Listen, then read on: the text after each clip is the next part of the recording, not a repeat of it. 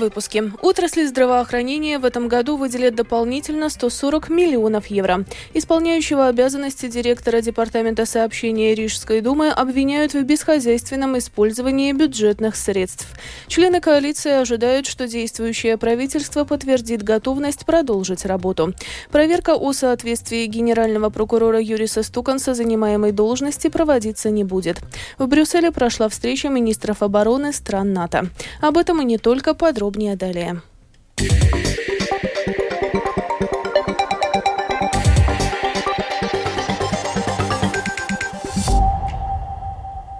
Достигнута договоренность о выделении отрасли здравоохранения в этом году дополнительных сто сорок миллионов евро. Эта сумма будет перераспределена из средств других министерств и ведомств, сообщил премьер-министр Кришьянис Кариньш. Ожидается, что правительство официально примет решение по этому вопросу на следующей неделе. Рижская дума сегодня проинформировала о дисциплинарном расследовании в департаменте сообщения столицы. Оно было начато после того, как мэр города Мартин Штатец получил сообщение от информатора о нарушениях во время строительных и ремонтных работ. Подробнее в сюжете Михаила Николкина. Исполняющего обязанности директора Департамента сообщения Рижской думы Яниса Вайвадса обвиняют в бесхозяйственном использовании бюджетных средств в размере нескольких миллионов евро. Нарушения осуществлялись с две тысячи двадцать первого года. Об одном из них рассказал исполнительный директор Риги Янис Ланге.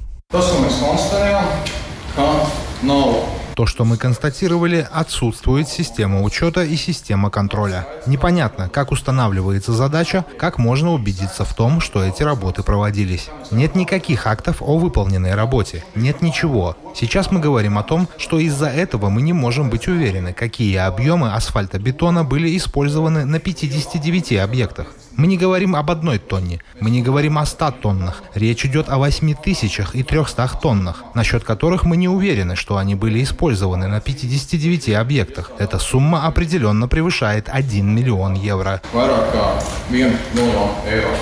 Исполнительный директор столицы Янис Ланге также указал, что самоуправление пока не обращалось в правоохранительные органы, но это, вероятно, будет сделано в будущем. Претензии к исполняющему обязанности директора Департамента сообщения Рижской думы Янису Вайвадсу связаны с тем, что он организовывал работы по замене покрытия улиц, используя договоры по техническому обслуживанию. Это привело к удорожанию работ. В связи с этим Вайвадс и руководитель управления дорожной инфраструктуры столичного самоуправления Андрей Уртонс на время дисциплинарного расследования отстранены от должностей. Сам Янис Вайвадс считает обвинения по отношению к себе необоснованными. В качестве одного из аргументов он указал, что в последние годы в Департаменте сообщения неоднократно проводились аудиты, связанные с контролем договоров о техническом обслуживании. В течение последних двух лет было проведено два аудита, которые проверяли упомянутые договоры об обслуживании, в том числе порядок оплаты. Они оба завершились заключениями, в которых не было претензий, не было обнаружено нарушений в контроле за выполнением договора. Последнее заключение было получено в конце прошлого года. Вайвадс также заявил, что считает себя невиновным и рассматривает свое отстранение от должности как результат продолжительного моббинга со стороны советника исполнительного директора Риги Мариса Нокса, а также как политическую и личную расплату. В качестве возможной причины этой расплаты Вайвадс назвал конфликт Рижской думы с бывшим директором Департамента сообщения Виталием Рейнбахом. Также Вайвадс пообещал опротестовать свое отстранение и использовать все возможные законные инструменты для того, чтобы отстоять свое имя и репутацию. Михаил Никулкин, служба новостей Латвийского радио. Члены правящей коалиции, Объединенный список и НАСБЛОК ожидают, что в ближайшие пару недель действующее правительство во главе с премьер-министром Кришьянисом Кариньшем подтвердит готовность продолжить работу. Глава парламентской фракции Объединенного списка Эдгар Ставерс и спикер Сейма Эдвардс Смилтенс подчеркнули, что в этом вопросе должна быть ясность. Напомним, что сегодня состоялось заседание правящей коалиции. После него прошла встреча нового единства, Союза зеленых и крестьян и прогрессивных. Однако Объединенный список и НАЦБЛОК отказались на ней присутствовать. Совет юстиции признал неприемлемыми высказывания генерального прокурора Юриса Стуканса в адрес адвоката женщины, убитой в Екапельском крае. Ранее Стуканс в интервью журналу «Ева» высказал критику в адрес адвоката. Стуканс упрекнул ее в том, что она недостаточно активно искала способы защиты потерпевшей. Однако Совет юстиции постановил, что данных заявлений недостаточно, чтобы требовать проведения проверки о соответствии Стуканса занимаемой должности, рассказывает Скерман Тебальчуте. С требованием возбудить такую проверку в Совет юстиции обратился Латвийский совет присяжных адвокатов. Его председатель Янис Розенбергс на заседании указал, что такие высказывания позорят и дискредитируют систему юстиции в целом. Суды обращают существенное внимание на публичную коммуникацию, на создание своего образа, на формирование доверия в глазах общества. Прокуратура в последнее время проделала много положительной работы, применяя упрощенную форму процессов, суды разгружаются и так далее. Но, к сожалению, такие примеры неудачной коммуникации, эти хорошие дела в сознании общества отодвигают на второй план. И в очередной раз в обществе витает какое-то негативное мнение о прокуратуре и о системе юстиции в целом.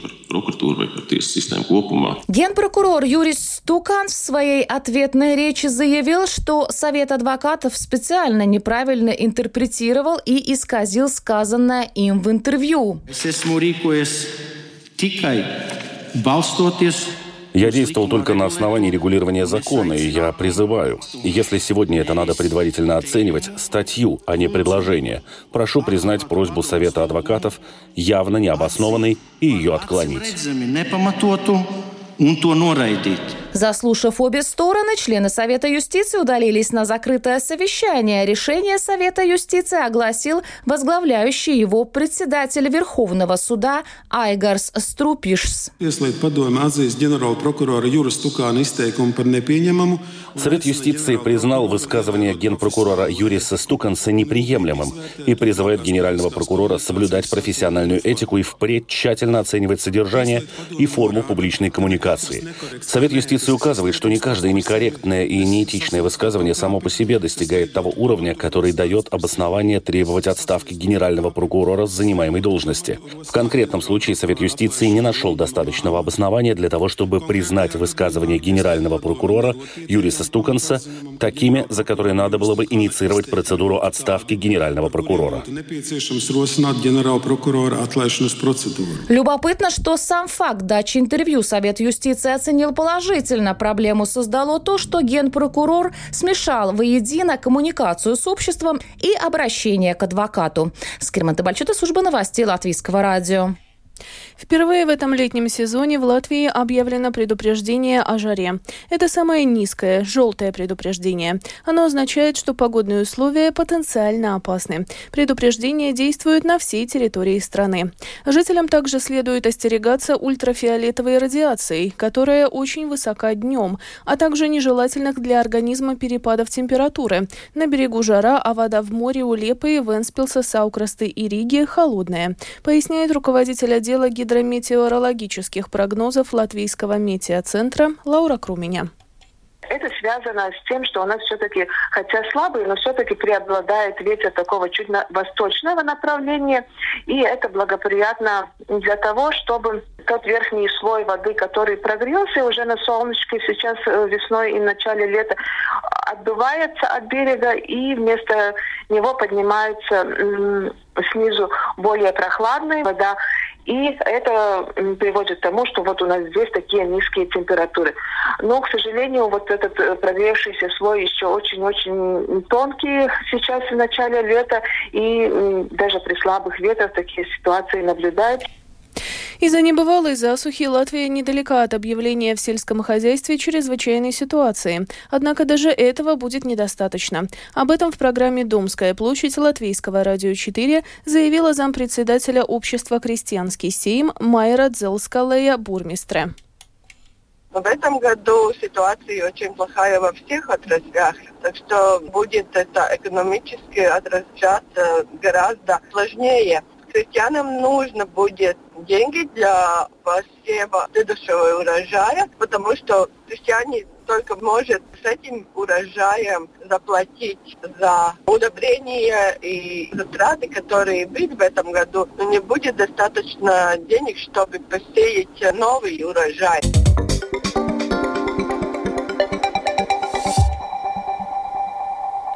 Продолжаем выпуск. В Брюсселе сегодня прошло собрание министров обороны стран НАТО. Во время него глава оборонного ведомства Канады, а, Канады Анита Ананд заявила, что в Латвии будут размещены пятнадцать танков «Леопард-два» вместе с персоналом и оснащением. Это будет сделано в рамках увеличения боевой группы расширенного присутствия НАТО в Латвии до уровня бригады. Одной из тем сегодняшнего собрания глав оборонных ведомств государств-участниц НАТО были планы по обороне стран Балтии. В целом, новые планы Североатлантического альянса по защите восточного фланга на бумаге составляют около трех тысяч страниц. Некоторые дипломаты из западноевропейских стран признали, что такие документы создаются раз в поколение. Между тем, министр обороны Латвии Инара Мурнице указала на то, что данные материалы очень детальны и точны. Мурнице ожидает, что на следующей неделе будет принято решение о вооруженных силах, которые могут в случае необходимости реализовать планы альянса, говорит Инара Мурнице. Да, концепция поменялась. Она предусматривает защиту территории НАТО, а значит и латвийской территории, с первой минуты конфликта и с первого сантиметра нашей земли. Это огромный поворот в мышлении Североатлантического альянса. Это один вопрос. Второй вопрос. Эти планы разработаны очень детально и являются точными. Это также огромный шаг вперед для НАТО в планировании и для защиты нашего региона. Но эти планы должны быть выполнимыми. Это означает, что страны Альянса должны предусмотреть конкретные силы для реализации данных планов. Конкретные спеки, шо плану исполняют. Россия сегодня днем нанесла ракетный удар по Киеву и Киевской области, как раз в тот момент, когда там находилась делегация африканских лидеров, прибывших для обсуждения своей мирной инициативы. Об этом сообщает би би си. Воздушные силы Украины утверждают, что сбили двенадцать ракет и два беспилотника. Министр иностранных дел Украины Дмитрий Кулеба назвал упомянутый удар российским сигналом Африки о том, что Москва хочет войны. Спустя несколько дней после крушения у берегов Греции судна с мигрантами число находившихся на борту людей остается неизвестным. Международная организация по миграции указывает, что на потерпевшем крушение судне могло находиться от семисот до семисот пятидесяти человек, в том числе не менее сорока детей. В свою очередь, неправительственная организация «Спасите детей» сообщает, что в момент, в момент крушения судна на нем могли находиться около ста детей. Продолжит Рустам Шукуров. Рыбацкое судно с мигрантами несколько дней назад вышло из Египта в Италию. По пути следования судно совершило остановку у берегов Ливии. Позже, продолжая путь в Италию и находясь примерно в девяноста километрах от юго-западного побережья Греции, оно потерпело крушение. Согласно сообщению греческого общественного СМИ е эр тэ, дрон береговой охраны обнаружил судно у берегов Греции за день до того, как оно затонуло. Береговая охрана Греции связалась с экипажем корабля, однако помощи судна не запросила. Судно находилось в нейтральных водах, поэтому греческая береговая охрана смогла начать спасательную операцию только после катастрофы. В результате крушения судна погибли по меньшей мере семьдесят девять человек, еще сто четыре удалось спасти. Сообщается, что общее количество жертв могло быть во много раз больше. Береговая охрана Греции доставила спасенных людей в портовый город Каламата. Представитель агентства Организации Объединенных Наций по делам беженцев в Греции Эрасмия Руман сообщила испанским СМИ, что в ближайшие дни спасенные будут перевезены в учреждения по приему и идентификации беженцев в Афинах. Выжившие – это в основном мужчины и мальчики, возможно, подростки. Поэтому их необходимо идентифицировать, чтобы понять, есть ли среди них несопровождаемые дети. Идентификация будет проводиться в Афинах. И да, это профиль выживших. Мы не видели ни женщин, ни маленьких детей. Но сообщалось, что на судне было несколько женщин и детей. Однако я не могу назвать вам конкретное число. Реагируя на трагические события у берегов Греции, генеральный секретарь Организации Объединенных Наций Антонио Гутерриш выступил с заявлением, в котором призвал Европейский Союз проявить солидарность и разработать эффективную миграционную политику, чтобы подобные ситуации не повторялись, подчеркнув, что произошедшая катастрофа не является проблемой одной лишь Греции. Я думаю, людям пора понять, что миграция неизбежна. Мир нуждается в миграции, но миграция должна осуществляться регулярно и упорядоченно. И если страны не займутся созданием упорядоченных и легальных миграционных условий, мигранты станут жертвами контрабандистов и торговцев людьми, и последствия будут такими же трагичными. Следует отметить, что греческим властям уже пришлось вступить в борьбу с возможными контрабандистами людей. Береговая охрана Греции задержала девять граждан Египта, подозреваемых в организации перевозки мигрантов. Задержанные граждане Египта были спасены вместе с другими людьми, пережившими крушение судна, и в настоящее время обвиняются в создании преступной организации. Трагические события у берегов Греции вызвали протесты в Афинах. В четверг вечером на городской площади Синтагма собралось более тысячи человек. Демонстранты, в основном представляющие левые организации, в том числе связанные с коммунистической партией профсоюз ПАМЭ, протестовали против миграционной политики Европейского Союза. Рустам Шукуров, служба новостей Латвийского радио. И в завершении выпуска о погоде.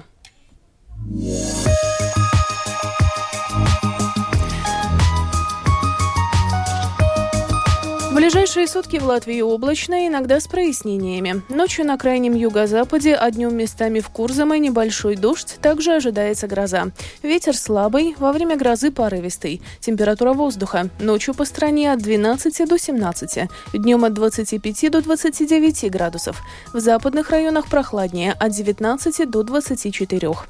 В Риге в ближайшие сутки облачно, иногда с прояснениями. Без осадков, ветер слабый, температура воздуха ночью в столице от пятнадцати до семнадцати, днем от двадцати семи до двадцати девяти градусов. Медицинский тип погоды третий, неблагоприятный. Это был обзор новостей дня шестнадцатого июня. Выпуск подготовила и провела Алиса Прохорова. В Латвии девятнадцать часов и шестнадцать минут.